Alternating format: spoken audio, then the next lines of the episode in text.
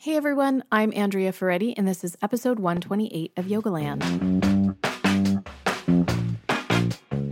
So, this is super unusual. I am doing this intro from a hotel room while on vacation with my family.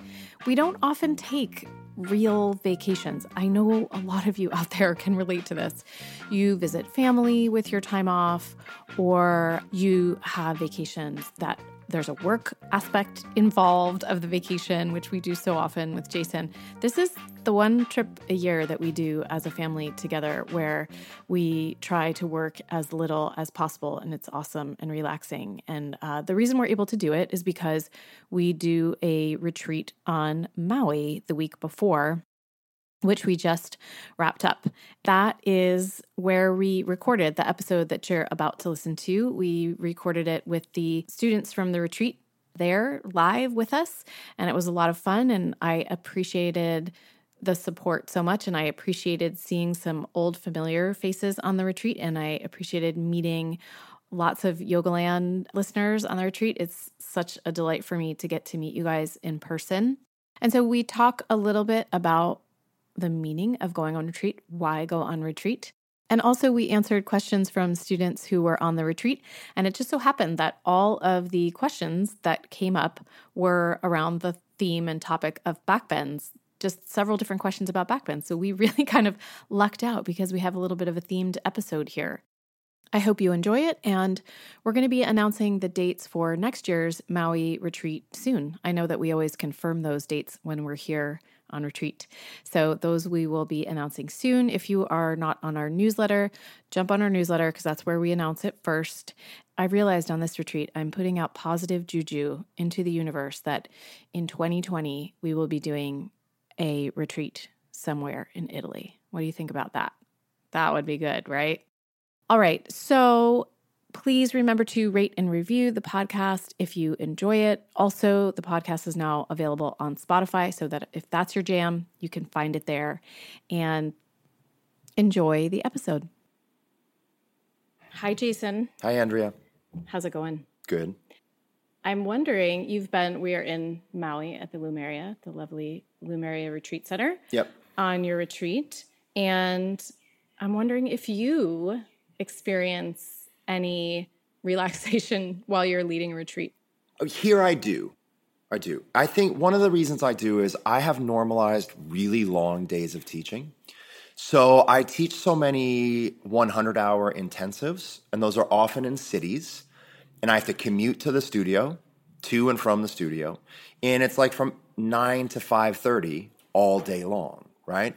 So, because I have so normalized that, for me now, teaching two hours and 15 minutes, two hours and a half in the morning, and then two hours in the late afternoon without having to do anything else no commute, yeah. no food, any of that. It's actually pretty easy. Like, Good. it's pretty enjoyable and pretty easy. There, it's not like being on vacation.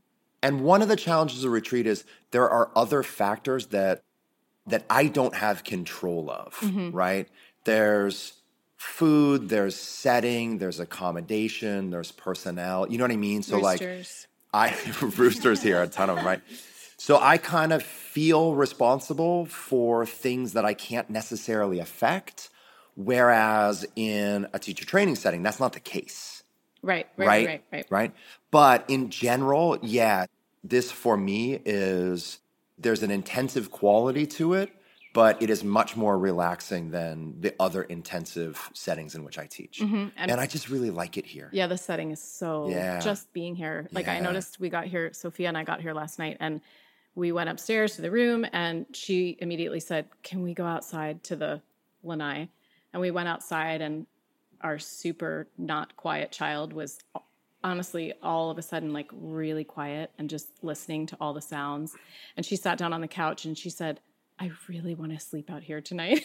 and I said, well, the rooster's going to wake you up, so you can't.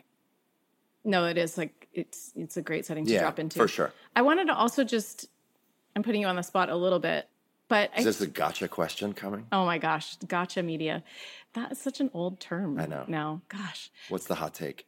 Okay. No, I just think that even though it's been a really long time since I personally have been on retreat, I think it's really important, an important part of practice. And, and early in my practice, I did a lot of retreats. I did not necessarily super long, month long retreats, but I did week long retreats, or I would do a weekend or even a day just to reset and to kind of drop into my practice. And so I would love for you to talk about, after all these years of teaching, why you still lead retreats.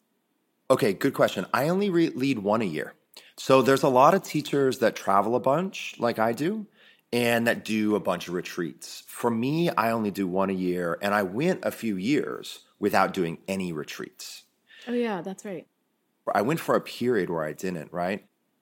And the thing that I really love about being the teacher on a retreat, and then some of what I'm hopeful that my students get value from is, and I was talking with this with someone last night, is for me, teaching a retreat, it's almost like teacher training light.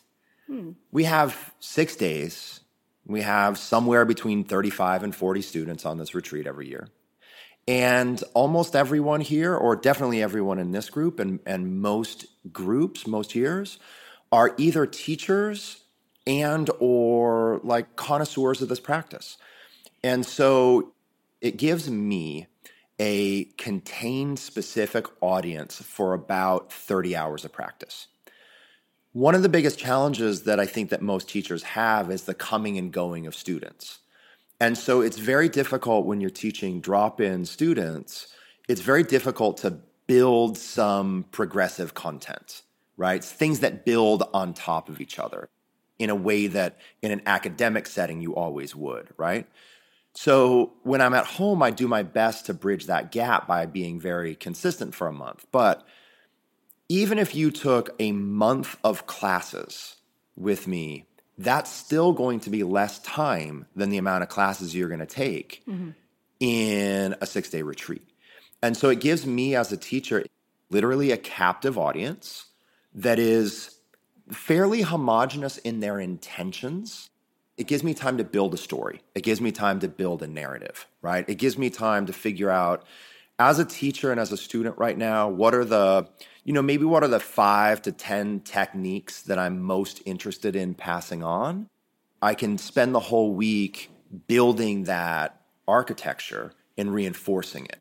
Uh, for me, as, as the educator part of a teacher, it's just a very valuable environment to teach in. The most important thing about developing a yoga practice and developing within this discipline is consistency. But it's also very difficult to be consistent as a householder because you have so many different things that are clawing for your attention.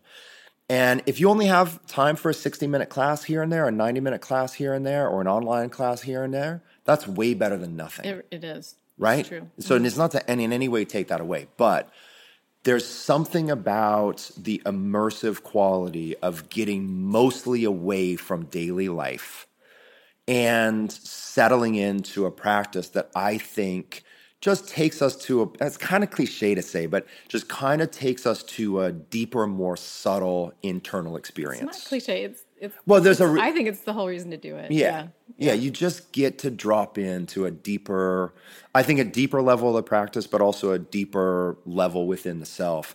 You know for me it takes a long time to clear away some of the artifice. Right. You know what i mean? Like i have a ton of artifice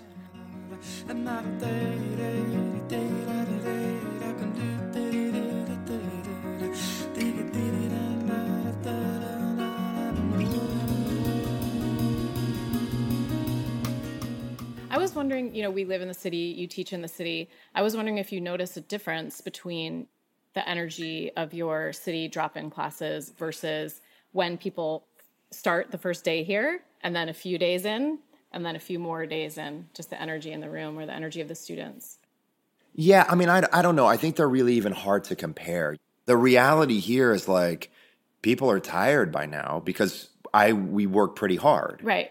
You know what I mean? There's, there's always the option to the not middle, work hard. I, yes. Right. It's probably the middle is like the nicest spot for people. Sure. And then by the end, you're kind of like, okay, I'm cooked. I'm Actually, you know what? I have said this forever day three and a half to four and a half is the meltdown day. Oh. this is, happens yes. all the time. Because look, as great as it is to be pulled out of our regular environment, you get to a place where that's actually uncomfortable and your habits are trying to pull you back. Your habits come back up. And when you're doing practice, again, you know, it's like I am very pragmatic and I don't feel like, you know, my intention is not to break people's psyches down, but that is many people's intention. But like, it's not my intention to to sort of break down and manipulate.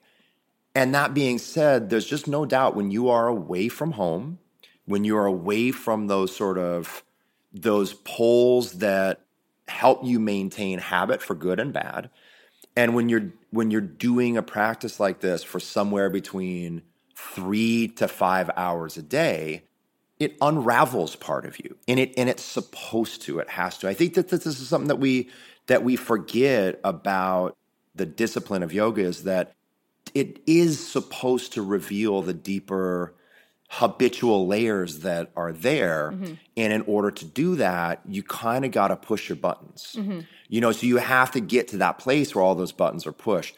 And what I find on retreat is like that's a couple days in. Mm-hmm. And then what starts to happen is the mind starts to process like, oh, this is the last day. This is the last day and a half. And mind already starts to sort of anticipate what's coming and sort of relaxes again. Mm-hmm. Not not that it was unrelaxed, but I, I think that that is a process for everyone anytime you're away. Mm-hmm. Yeah. Oh my gosh, yeah. I mean, even yeah. when you just go on vacation, yeah. Sometimes there's like pain when there's you go on vacation. There's like, cycles. I should be doing. I should be. I should be doing this. I should be doing that. My real pain is that I have to do laundry. I'm at the laundry pain cycle. and I have no way to do laundry. I'm not going to a laundromat. Nope. We can talk about that later. Got it. Yeah. but I don't have any. I'm just what I'm saying is I'm not in a current state of emotional pain, and that's a good thing. good. That's a good thing. If laundry is your biggest pain, yeah. I, am getting it. I get it. Yeah. Okay. Okay. Point A to point B. Yeah. Okay. Let's talk about some questions that have come up with from your students that yeah. are here on retreat with us yeah. today, right yeah. now. So the first question is how do you approach teaching breathing in a vinyasa class, which is such a good question because yeah. I'm sure it has in the popular evolution of yoga, I bet it's changed a lot. And I don't know if it's changed for you, but I bet. The first thing to remember in vinyasa based yoga is that movement is largely a device to set the cadence of your breathing. So, movement is a device to establish a breathing pattern Breathing pattern is a device to establish a mental pattern. Mental pattern is a device to have an effect on the nervous system. So we have to kind of see the hierarchical chain of importance here, right? And so I think that the number one thing that I do to help students breathe in the context of vinyasa is consistent rhythmic movement at a specific pace, right?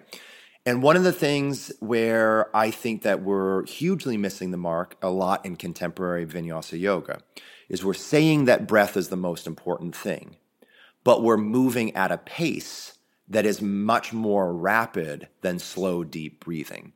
And so, one of the things that I've actually noticed is that vinyasa yoga has the potential, right? Pause on the hate mail, potential to actually make people way worse breathers because it can induce stress and pace that make people breathe rapidly and actually totally undermine what the essence of this discipline is.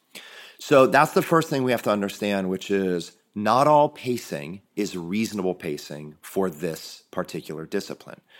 So, what I really think of is I want to move at a pace for a pretty long period of time without going too fast, without going too slow. And the difficulty for me is also without giving too many technical cues. Because what happens is if you move at a consistent pace, which is the pace of a slow deep in breath and a slow deep out breath, then you have the metronome like consistently consistency established. But if you're someone like me and you like to give a lot of details, even if you move at that really good pace, if you're given too many details, you're going to overstimulate the verbal centers and people are going to be holding their breath. Mm-hmm. Right. Mm-hmm. So for me, it's a combination of finding the rhythmic movement, being consistent with that rhythmic movement, and not trying to give too many technical cues or too many combinations of movements that's going to take people off of their cadence. Mm-hmm. So that's, I think, the first one and two things. I would say the last thing, and I don't think I'm very good at this, to be totally frank, right? I'm good at this in one context, and I'm not good at it in any other context, which is when I teach beginning vinyasa programs, like four week vinyasa programs, I have people do specific Ujjayi breath at the beginning and end of every class. Mm-hmm. And I go through the whole thing of saying, and you know, because for me, I think one of my biggest fears in life is to to be on a corporate retreat Oh yeah. and have to like role play a scenario. Did like, you know that Sophia has to role play at school all the time? no wonder she doesn't want to And go to school. And she started saying to me, "Mom, can we role play this?" Oh God. So I understand the utility of it, but this is like literally, I, this is my nightmare scenario. Okay. Okay. Yes. So what I tell people all the time is like, okay, we have to role play something right now to teach you how to breathe.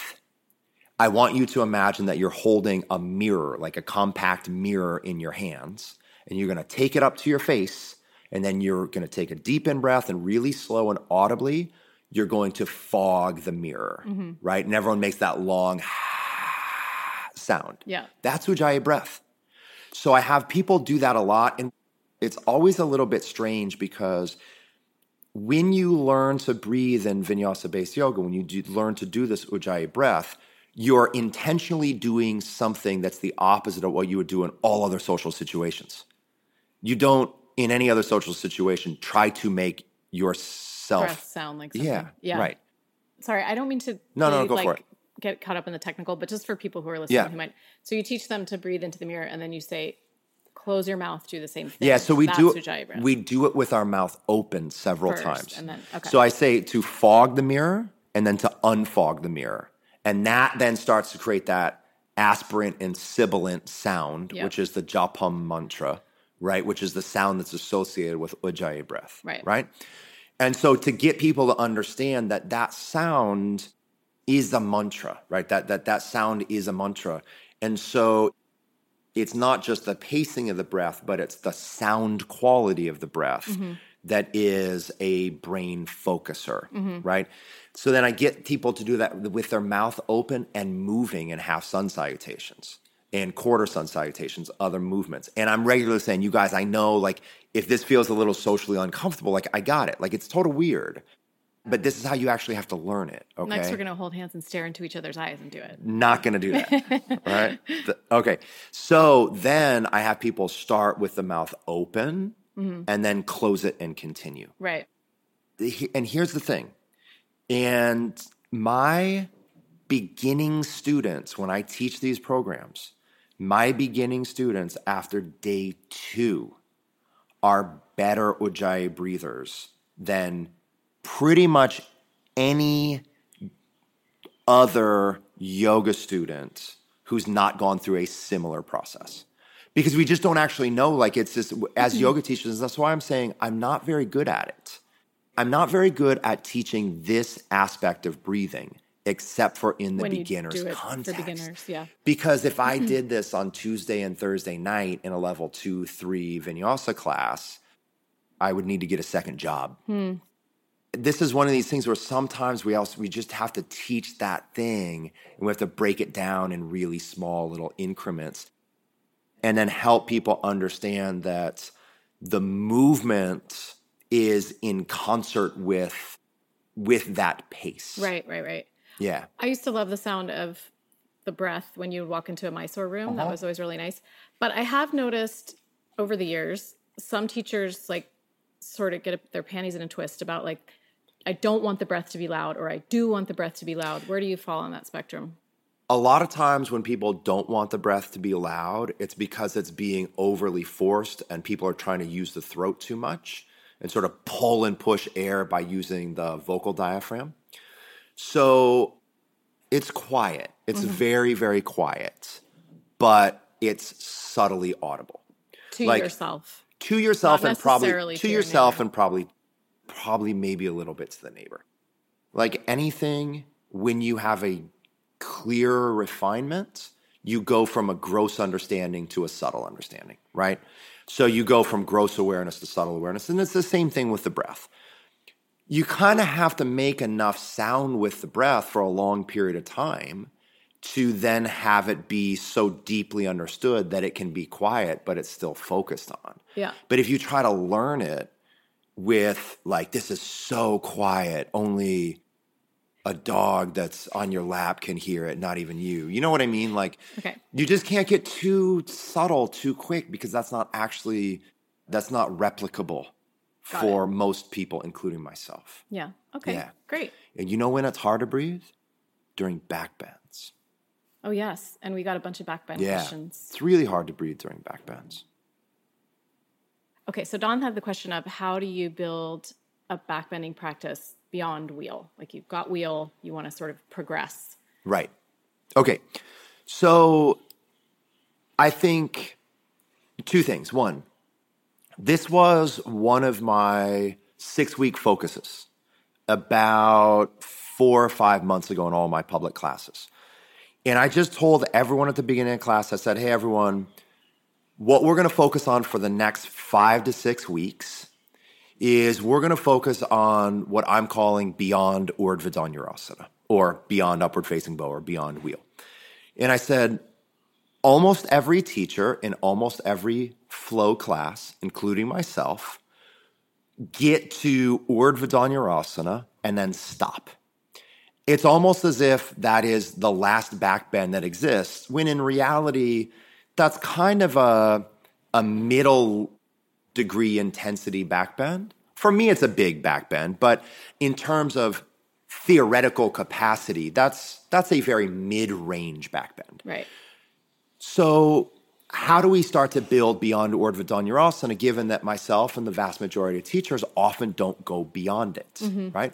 So, the first thing that I would do is identify what is actually beyond Urdhva Dhanurasana in a mm-hmm. logical progression. That's kind of the first thing you have to do is say, well, what's next, mm-hmm. right? And for me, the poses that are immediately next, I'll give the English name and then the Sanskrit name. The first pose that's to me after Urdhva Dhanurasana is called inverted staff pose, Viparita Dandasana. So you can think about it as headstand plus Urdhva Dhanurasana. Make sense? Yes. Okay. Oh, we had the whole Viparita Dandasana thing. Yes. We had the whole and uh, conversation. so it actually applies really well to the next question. Yes, it does. Yeah. Okay. So Viparita Dandasana. And then the pose after that, to me, is to go back to bow or wheel Mm-hmm. and do it one legged. Right. And then to go to Viparita Dandasana and do it one legged. Mm-hmm. Right? So now all of a sudden we have three poses after Urdhva Dhanurasana. We have the one legged version, we have the head on the ground version, and then the one legged head on the ground version. Okay? Then when those poses are accessible, to me, what that's starting to open the door to are, are really the intermediate to experienced or to advanced level backbends. Or maybe a, a bigger, better way to call it, call it is the big hard backbends. Okay. You know? Mm-hmm. And to me, the big hard arm overhead backbends, the next family is actually taking the, the arms overhead and holding the foot in the pigeon pose family. Mm-hmm. So pigeon one, pigeon two, pigeon 4 mm-hmm. I skip pigeon three. I'm, to not even going to begin to try to describe it, but it's an absurd shape. It's so crazy. The front legs in virasana. my- oh yeah, yeah. yeah, yeah. you don't. It's, it's, it's, it's the worst. But it's to see that that progression and then Natarajasana. Okay, that is going to keep almost everyone's hands busy for the next couple of years of backbends, mm-hmm. right? Then I would say after that, once all of those poses can be done, then it's time to do dropbacks. So I don't actually really like, and I don't really teach the walking the hand down the wall version of dropbacks because of the asymmetry it introduces. I don't like that asymmetry. Mm-hmm. And kind of if to me, if you need the wall to do dropbacks, you're probably not ready for dropbacks. Then there's just many other things that you need to work on to establish that ability. Mm-hmm. Then you can do drop backs or you can do it with uh, the help of another. Mm-hmm. And if we if we sort of think too, then what are the factors involved in that? Well, the primary factors involved in back bends are length, flexibility on the front side of the body, and strength and control on the back side of the body, right? So the lowest hanging fruit to work is for all back bends, whether you're trying to develop bridge pose or a drop back, creating more flexibility in the quadriceps, more flexibility in the hamstrings, more flexibility in the anterior core, so especially the anterior abdominals, more flexibility in the front of the shoulders, right? And then also, what can be a little bit overlooked is for the arm overhead back bends, you also need more flexibility in the muscles that control or that inhibit lateral rotation of the scapula. So you need to create more flexibility in the inner border of the scapula muscles because mm-hmm. those scapula need to be able to laterally rotate. Right. The other side of that equation is you need to be strong. So hamstring strength, so all of the extensors, hamstrings, glutes, outer hips, paraspinals, shoulders. Mm-hmm. It's that sweet spot, right? So those are the ways that I would work it. There's one more layer, which is like this is super practical, but if you're trying to build beyond Urdhva Dhanurasana, bring Urdhva Dhanurasana earlier in the sequence. If you are thinking to yourself, I want to start to move beyond Urdhva Dhanurasana, then you want to start to treat Urdhva Dhanurasana as a preparatory pose, not a conclusion. And usually in a vinyasa yoga context, we think about it as a conclusion, not as a preparatory pose. So we got to just go ahead and, and like not beat around the bush quite as much and like bring that pose earlier in the sequence. And so we have the actual time and the energy mm-hmm. to scale beyond it. Well, I just got to bring this up because it's got to be said. I'm not an Iyengar practitioner. I don't even go to Iyengar classes anymore. But I think that when I, you know, when I did, the proppings that I learned for the more advanced backbends were invaluable.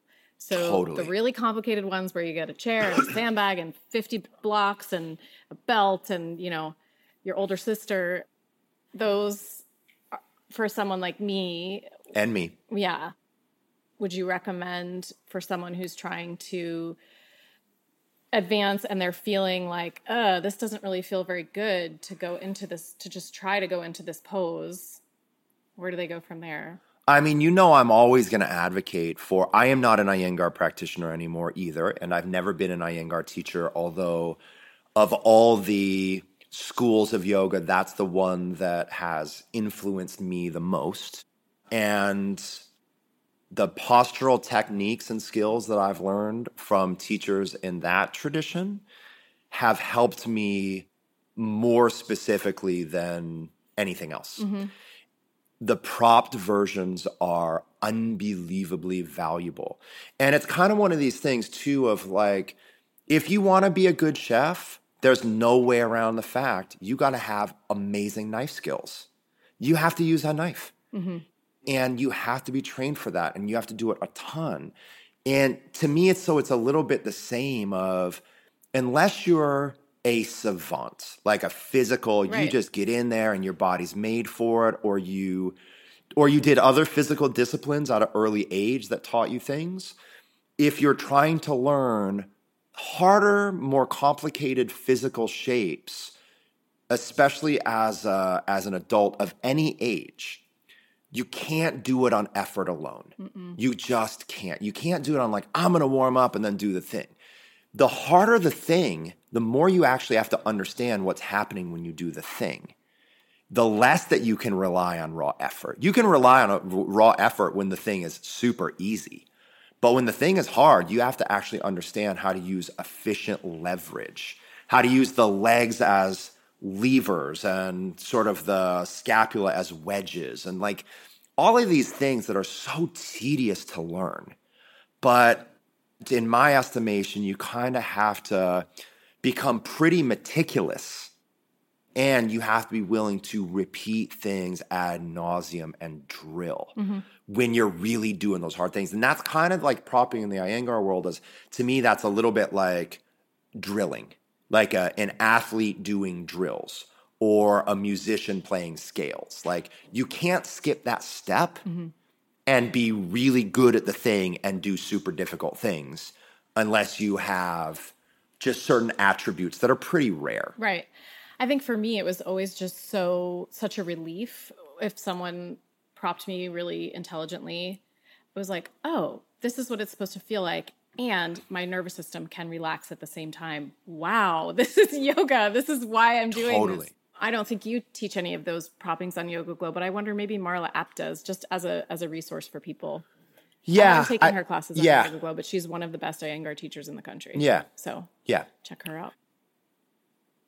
And we had a we had a question in the room uh, specifically about a specific prop, Yes. Which are those, and they go by a lot of different names. Yeah. They first went by Dharma wheel. Right. I don't mean this negatively. It's just coming. There's like knockoffs of that Yeah, original, I- right? yeah. There's, there's just a lot of different, a, lot, of different, different brands. And the question is, do they work? And I will say, for my body, the answer is no. For many bodies, the answer is yes. I used to have one. Someone gave me one, and I tried to use it a ton of time. The diameter was too big, and the surface was too hard, and it didn't fit my proportions well enough. And so it was overly leveraged and it, it felt very cumbersome. Now, if I was more mobile, it would have worked well. So I have the right length, but the the diameter of that, just the size of it, mm-hmm. was for my body not super effective. Mm-hmm. The thing that was always nicest for me, speaking of the Iyengar world, is the Iyengar prop that's impossible for anyone to actually have at home, but they call it the whale Oh yeah. because it looks like a whale. Yeah. Right. A wooden whale. Because it's much more sloped, it follows up it follows a much more gentle curve. I love And that. And you can change you can change your position on it in a very different way. I also am just a huge advocate for like I like the density and the size circumference of a foam roller, Yeah, me too. right? So that works. Also, the Blocks three minute works. eggs. We like the three minute eggs. If you've Yeah. ever seen those, they're they're foam blocks, but they're shaped. They're oblong, and so if you get two of them and you put them vertically under your spine, you can open up that way, and you can Yeah. move them around. You can support your legs with them. I mean, there's all different kinds of Yeah. things you can do with yeah. them. So this isn't to say, just to be really clear, this isn't to say those are bad props. Those those Right. It's just that for you have to me, they, they didn't work for me. Like if you're going to be a long time runner, you're going to have some tools. You know, this shoes, those shoes, this orthotic, this knee brace. You know what I mean? If you're going to be a long time yoga practitioner, you're going to have like you're going to have a closet full of yoga props.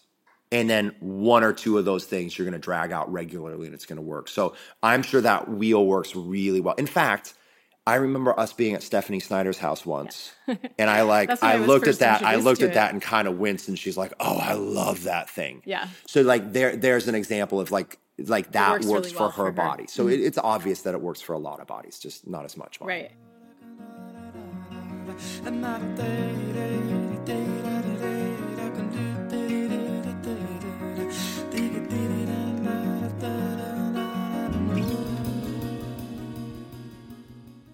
I think our last question has to do with the proportions in Yes. Viparita Dandasana. Yes. And the question was basically, what if I feel like this is never, if this really isn't supposed to happen in my body? Is that true or not? it's always difficult to answer this set of questions, which is what is changeable and what is not changeable.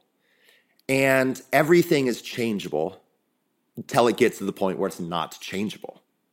Identifying where range of motion stops and is unchangeable in a body requires actually an exam by someone that knows how to do those range of motion exams. Okay. So those can be done with certain joints of the body. Okay. I say it like this if you just think about our faces, okay? Like we all have eyes in the same place, we all have ears in the same place, we all have nose in the same place, we have different we have lips in the same place, but we have very slight different geometry to all of those things. And it's the same thing with the rest of the body. We all have the same, not same organs, obviously, but same structure. Mm-hmm. But we all have slightly different proportions and slightly different geometry throughout the body. So different people are absolutely going to be able to move into ranges of motion that other people are not going to be able to move into, right? And identifying exactly what is your end point and is this a soft changeable point or is this a hard non-changeable point again like i said can be done with a, with certain clinical exams it, so it's difficult to make conjecture but i'll step back i'll say another thing which is yoga is for everybody but all poses are not for everybody. Not even close. Yeah. not even close right? So what we can step back from and say then how do i start to work towards my threshold and how do i know what's going to change and not change? The little experience that I can give you outside of clinical exam is I know in my practice that I am 44 years old. I know that I have been doing this since I 44 was. years young, honey. Thank you. I know that I've been doing yoga since I was 20. That's 24 years. Is my math still correct? Yes. So I also know that there are many parts of my body that have not gone further at all in about 15 years. So guess what? it's not going to happen. It ain't going anywhere. Because it's not for lack of practice, it's not for lack of understanding. And my limited understanding of the aging process is you don't just magically become more flexible and more strong. You know what I mean? So for me, it's a lot of working more skillfully with the body that I have instead of being in some sort of fantasy land about the body that my ego kind of wishes I had, mm-hmm. you know? Mm-hmm. So I think that's part of it. But then I'll, I'll put in one more layer to this and I'll relate it to the back bends. Props are great equalizers. Because for some people, let's say, let's say you have short arms relative to the length of your torso. And you're wondering about or Viparita Dandasana right. right? Mm-hmm. Well, there's ways that you can functionally make your limbs longer, which is usually by putting your feet on blocks mm-hmm. and elevating the whole chain, or putting your feet on a chair and lifting the whole plane. Now, is that always going to be enough for everyone? No. And we proved no. But you know what? We- I swear, you just put your feet on these blocks, boom, done. but but Nope. Now wait a second. You know we got into this. Remind me. Did you get into it? Oh, I did. Did it hurt? Yes. So that's where we. and were you there long? No. So that's where we have an existential even question. Long, not even long enough to take an Instagram photo. No. So disappointing. So here's the thing, which is I, we have this existential debate. You got into it. I did. It was not good. No. It hurt. It was very brief. You didn't win the bet, honey. I didn't win the bet. No, I acknowledge I didn't win the good bet. yoga teacher. I didn't win the bet. But point is, is like this is this is where we have props, Yes. right? And also, my favorite back bends are the big advanced back bends, and I can't do them for a damn without belts. So, like the pigeon pose family, the Natarajasana family, I can't hold my foot. Are you kidding? I can't hold my foot overhead. I can reach back and hold my foot, thank God. But if I could do that, give me a break. But I can't reach overhead and grab my foot. But using the belt, the belt is such a great equalizer. And I love the feeling of those poses. I love the lift and the lightness and sort of the spaciousness of those poses. So that's where props, we have to understand props aren't just designed so that you use them as a stopgap till you can really do it. That's the ego's misunderstanding of a basic thing. Props are a tool, and tools help us do something that we can't really do as well otherwise. That's why I hate those those Instagram posts so much that are like 2016, and there's like a belt, but it's like a quarter of an inch, and then it's like 2018 and there's no belt. I'm just like, give me a break. Okay. I guess it's fine, but to me, that's totally missing the entire point of what this discipline Yeah, is. I feel very frustrated by those Right? posts too. Although I did one and it was a great one. I don't remember it. You got worse. My. Utkatasana. it was the butt Utkatasana shot. Okay. yeah. Um, so, anyways, but I, I understand. I understand that one of the things that fuels us in life is certain aspirational things. So I, I I don't want to be too. And it's fun to celebrate your own progress. Yeah, But- yeah, yeah. I, agreed, agreed, agreed. All right, we were just being curmudgeonly. Anyway, Yeah, I'm good at it. But point on this is like think about a prop as a tool, and you know what tools are? Tools are signs of an intelligent civilization. this is super deep, you guys. Whoa. That's why look. I think like I'm gonna go. Have you, have you been smoking pot or something? No, the ocean air. Okay. He's dropped in on the No. retreat. I can feel it. I have strong feelings. You think you're the only one with strong feelings in this family? No. no. I think that one of the things that we really want to understand how to do is to use whatever networks help us do things with greater efficiency and skill. yeah. And and to get over the mythic notion that like all hard work pays off. Right. No, it doesn't. That's that's true. No, it no doesn't. that's actually a really good Like point. that is just so it that's just like so it's such a childish thing. Well, it's a thing that sets you up to feel that sort of perpetuates guilt and shame Mm-hmm. a little bit. It's a thing that sets you up to feel like if you're not getting there, you haven't worked hard enough, Totally. or you're not smart enough, or you're just not good enough. And it's like that is one of the lovely things about yoga and how it physically has evolved is that I mean, it's such a beautiful thing that Iyengar did was to be like, oh, okay, there are some people who we need to adapt this to. And then every anyone can enjoy the benefits without having to kill themselves. But for me, actually, that pose, um, it's actually not that pose on a chair. I was just thinking about this as you were talking. The pose that I love on a chair so much, which for some reason makes me feel like I'm getting the benefits of Viparita Dandasana, is like Setubandha with your, so, so you're laying back. Are you through the chair? Yeah, your feet are kind of through the chair. Yeah, that's on a s- Viparita Dandasana on, on, a chair. Okay, I thought it was. And then there's Anyway, and then there's it's a good four one. different arm positions. It's a really good one because Yeah. you can really open your chest because you're grabbing the chair legs with your arms and yeah. anyway. So okay.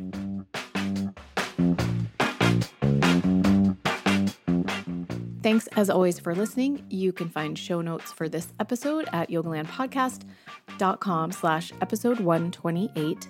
I found a photo of me doing that very propped version of Viparita Dandasana that Jason and I talk about at the end. So I'm going to put that on the show notes page in case you want to try it out because it feels really good.